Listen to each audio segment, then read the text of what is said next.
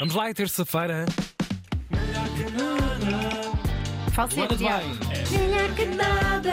Melhor que nada. Meus amigos, isto hoje vai ser curto e grosso. Eh, estamos aqui para falar de uma vergonha que se passou ontem à noite no futebol mundial. Não quer falar do Mourinho, não vou, não vou aí. Ah, sim, sim, hoje? Hum. sim, sim. Ontem decorreu em Londres a gala da Best, que serve para atribuir prémios aos melhores jogadores de 2023. E por um lado é fixe, claro, porque é uma gala, vai toda a gente bem vestida, toda Yeah. a gente charmosa. Por outro lado, é uma vergonha. é uma vergonha. Eu sei que vocês talvez não vivam isto tanto como eu, mas ainda assim, se não estão revoltados com o escândalo que se passou ontem à noite, deviam estar. E não, eu não estou a falar só de Messi ter sido eleito o melhor jogador do mundo mais uma vez. Mesmo quem não gosta de Messi, de futebol, aliás, já ouviu falar de Messi. Já, já. E para quem nunca ouviu falar de Messi, Messi é realmente um jogador fantástico, mas ontem ter vencido o prémio de melhor jogador do mundo acabou por ser uma surpresa, não só para todos nós, como para as pessoas que estavam na audiência, como também para o próprio Messi, que nem à gala foi. Pá, eu imagino o Messi em Miami a curtir a vida e a começar a receber mensagens dos amigos. Ora Parabéns." buena, ora buena, yeah, congratulations, e a ficar confuso, tão confuso quanto as pessoas que ficaram na sala. Enfim, isto nem foi o pior do que, que se passou.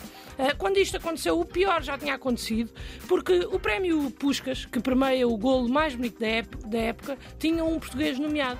Nuno Miguel Gomes dos Santos, mais conhecido por Nuno Santos, um jogador do Sporting, que é conhecido pela sua, eu vou dizer alma, com a- pela alma que joga. Nuno Santos marcou no ano passado um gol de letra, que é quando um jogador cruza a perna atrás e chuta com o pé, que lhe dá mais jeito, apesar de não ter posição para o fazer. Eu, por muito que tente, nunca vou conseguir explicar eh, de forma tão bonita quanto o golo que ele Pois. marcou. Poesia, poesia. Nuno estava no top 3 e a esperança de vitória era bastante alta, até porque era merecido, obviamente. Não só porque foi um gol bonito, mas também porque é português. É um jogador lutador que já teve duas rupturas de ligamentos cruzados e mesmo assim chegou ao mais alto nível do futebol europeu e marcou um dos golos do ano.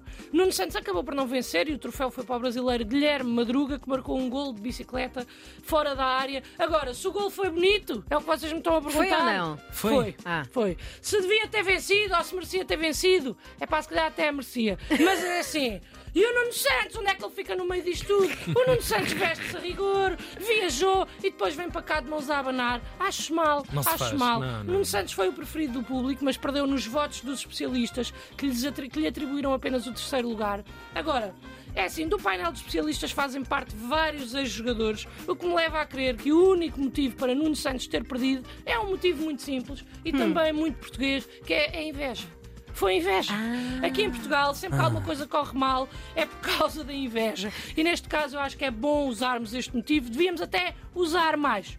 Por outro lado, Nuno Santos não ter vencido, ah, por Nuno Santos não ter vencido, não lhe podemos chamar um filho do Puscas, Pois, ah, exato. mostrando-nos que nem tudo é mau. Ainda numa nota positiva, Rubem Dias e Bernardo Silva fizeram parte da equipa do ano, o que só mostra que, em querendo, estes prémios até conseguem premiar pessoas que merecem. Por fim, Nuno Santos ainda tem 28 anos, ainda tem algum tempo de carreira, portanto ainda pode voltar a ser nomeado. Eu só imagino a confusão das pessoas que não percebem nada de futebol a Sim. ler as notícias hoje e a tentarem perceber o porquê de Pedro Nuno Santos do PS ter abandonado o nome Pedro e ter ido a Londres a uma entrega de prémios, mas vão chegar lá por elas próprias.